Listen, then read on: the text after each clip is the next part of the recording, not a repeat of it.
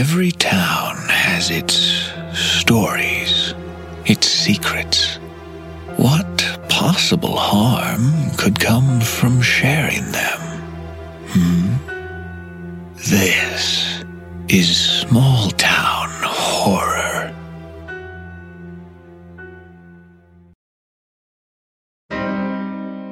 Small Town Horror is a weekly podcast presented without commercials, which means it's up to you to keep the search going with your donations. I've only been able to keep doing this as long as I have thanks to the support of the listeners as I search for answers. Please visit patreon.com slash smalltownhorror to ensure those answers are found. Before I get to the part you know, let me give you the short version of how we got there. The idea all along had been to stay a couple of steps ahead of that whispering bastard. Keep him around us, thinking he was following us, but not realize we were leaving him a trail so we could feel safe. We really had no way of knowing if it worked or if he followed us at all from the resort. The only thing I had to go on was his continuing to post on the podcast feed, trying to bait me into going back to Creighton. When he finally uploaded the audio of Sarah, what else could I do? I had to let him find me. The only thing I had in my favor was that he probably didn't know I knew what he looked like. Being a nameless, faceless person in the crowd was the ultimate way to keep me under thumb, keep me paranoid. The problem with this, amongst the dozens of other problems with all this, is that I didn't know why. Why would he care? Why would he want to keep following me at all? You want to know, paranoid St. Clair? Try staying up at night trying to figure it all out. If I slept for a week straight, I wouldn't catch up on all the rest I missed out on just trying to figure him out.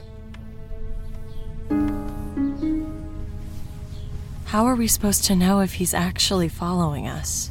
We need to get him to come find us. That just goes back to the whole how part. Suddenly feel the need to tweet? Exactly. You don't know if he's actually been going to the places you've been posting pictures of. This isn't a picture. I'm flat out saying what we're doing. Kind of. Which is? Going to talk to Tom. I don't think they're going to let us talk to him again. I don't think so either. But I want him to think we are. Tom's a survivor. He heard the laughter. They let him go, but more than that, he can actually talk. He's not catatonic. Maybe if he knows that I'm not just running away, that I'm actually looking for answers, he'll come see me. Regardless of if he was looking before. But what's the end game? What happens if you see him again? How was I supposed to answer that question? I suppose the answer could have been whatever you say, just don't lie. But we called the police. I thought you said there wasn't enough to connect him to any of this. Maybe there isn't. But before there wasn't a life at risk. What? I just can't believe she's still alive. Neither can I. But I gave up on her once, and I won't do it again. That last part at least sounded a little noble, didn't it? Like for just a moment, I'm a good guy trying to do good things. Even a blind squirrel, right?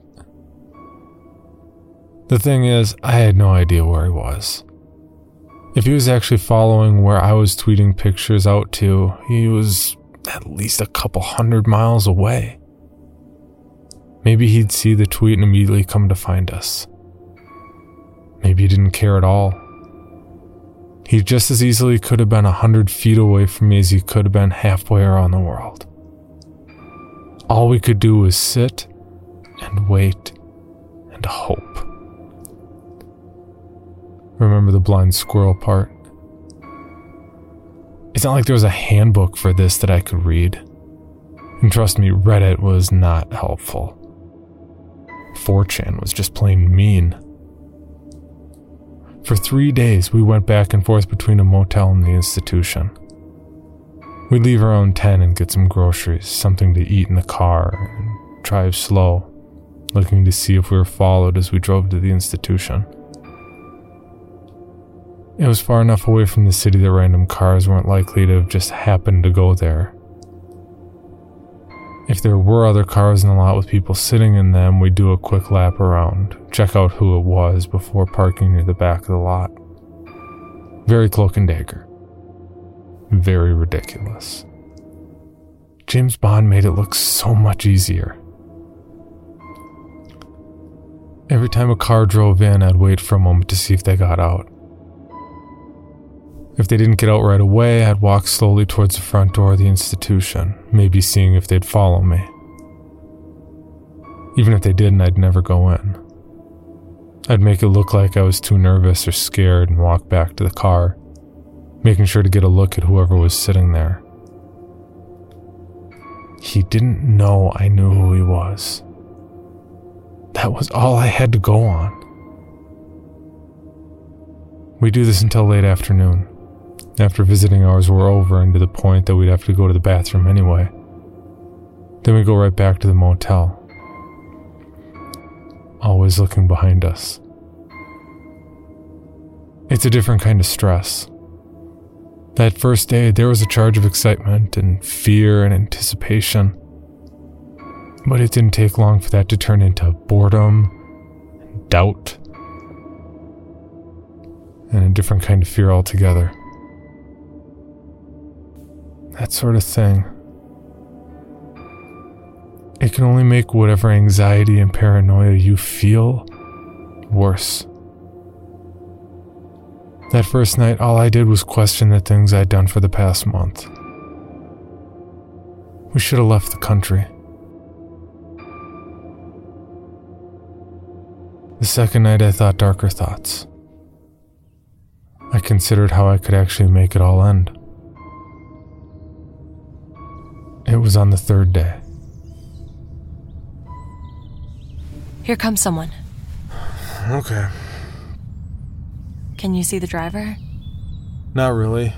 Just looks like a man. He's not getting out. It looks like he's on the phone. I'll take a walk.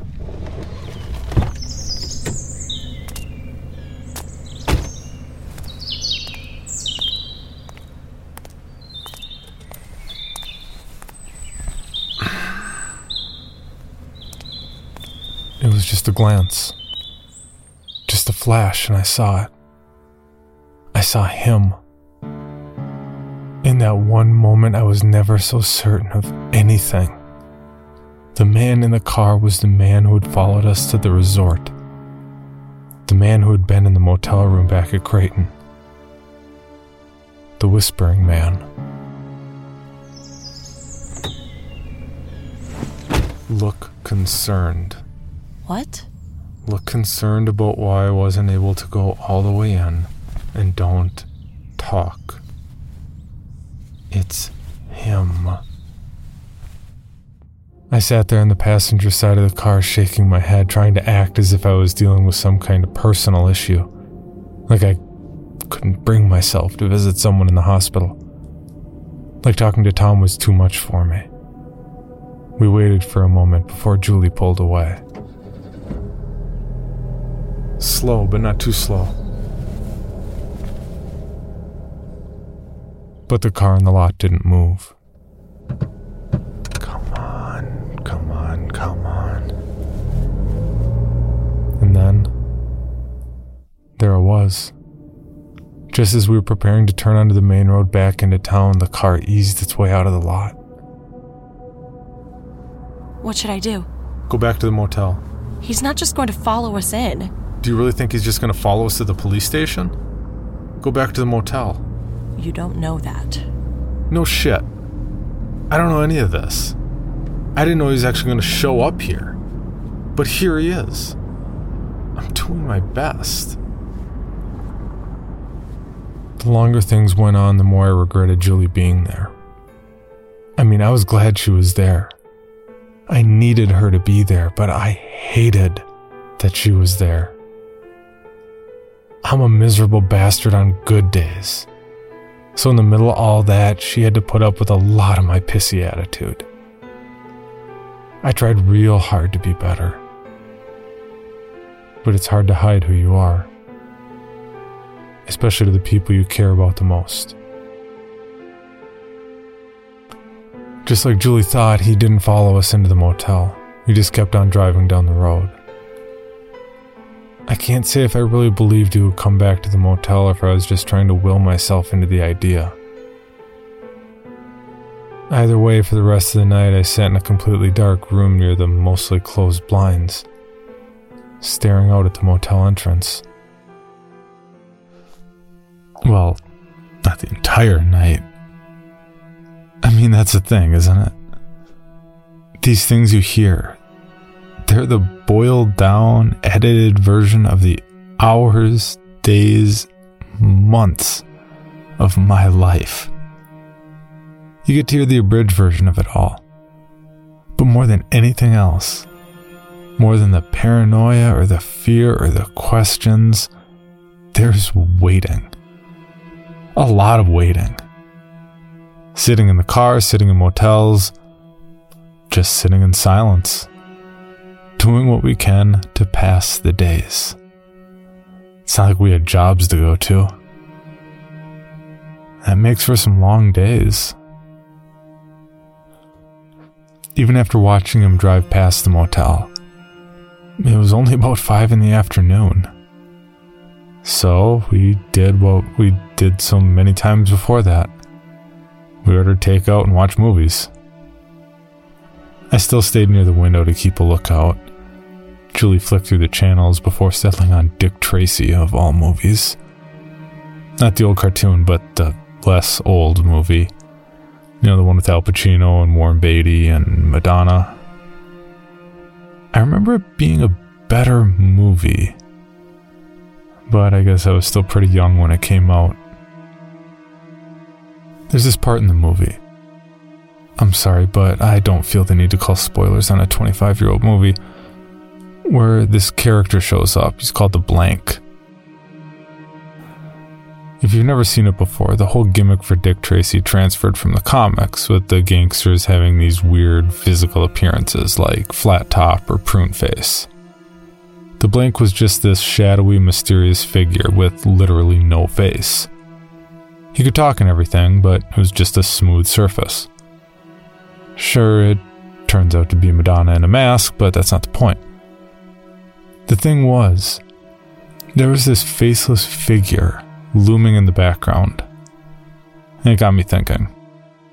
I'm sorry, I don't mean to go all emo here, it just, it happens. But everything the Whispering Man did, he did without my ever seeing him.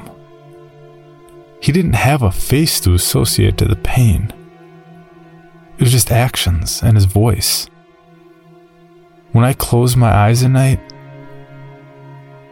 I don't see a face, but I can still feel him there.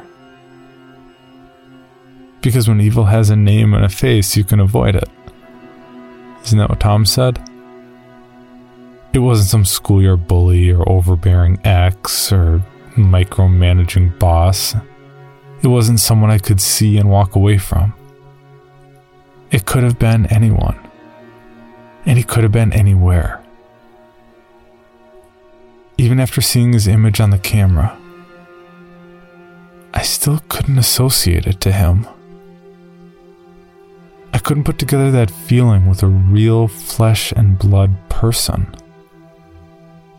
I think even at that point, I tried to convince myself that it wasn't really happening. That no one was really following us. That it was all just a mistake. It was around midnight and I was barely awake when I saw it. Not a car. My mind had been so focused on listening for a car coming in or seeing headlights after the sun went down that I barely registered seeing someone walk into the motel lobby. Seeing him walk into the motel lobby. I knew it. I sat there and watched for him to come back out. After a few minutes, he took a lazy circle around the parking lot like he was just wandering to his room, and for just a moment, caught him looking towards our room. That moment, frozen in forever when I actually looked into the eyes of a monster. He couldn't see me. I knew he couldn't see me, but the terror of that moment, like he could see through the darkness and into me, was so much. I started to shake. But he kept walking. I could barely make out him going in the room a few doors down from me, right next to the soda machine. Any further, and I wouldn't have been able to see the door. How's that for small miracles? I sat there, almost pressing my face against the glass to see where he'd be able to come out of, wondering if he was going to come for me. For us. Maybe up until that moment, it wasn't a lie. Maybe I really did want to get him to the police. But that didn't matter anymore. I looked back at Julie, sleeping and looking away from the door her back to me. She trusted me so much. She knew I would never fall asleep, leave her vulnerable. She was partly right. Leaving her in that motel room, I had to wonder if I'd ever see her again. For so many reasons. I'll spare the details of how I got the key to his room for the sake of this story. I stole it. No sense in getting the motel in trouble along with me. This is my burden. What happened next catches you up to what you already know.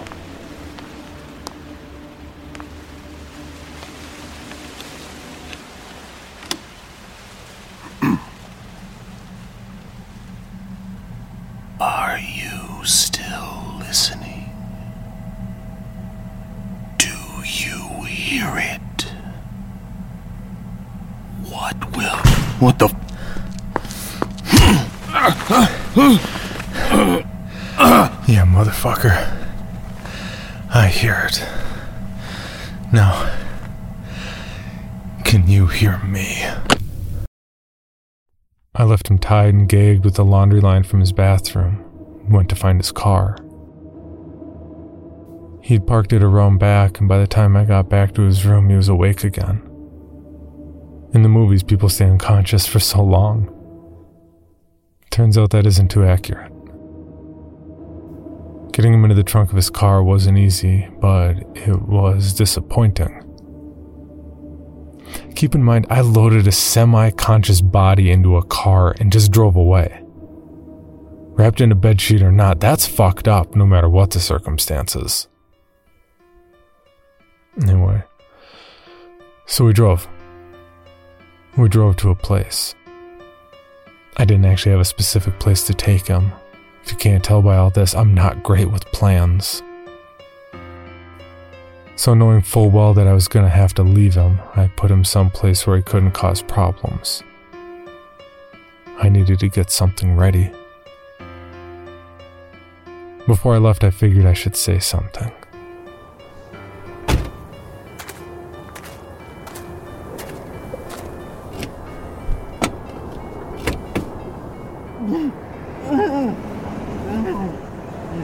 Shut up. You really think there's anything you can say right now that's going to make any difference? What? What's so important? No one's going to hear you out here. Fine. Make it good. Who are you? Wh- Why are you doing this? Please, please, just let me go. You can take my wallet. Whatever you want. Just don't hurt me. Please, I have kids. What do you want? Who are you? See what I had to deal with? Until next week.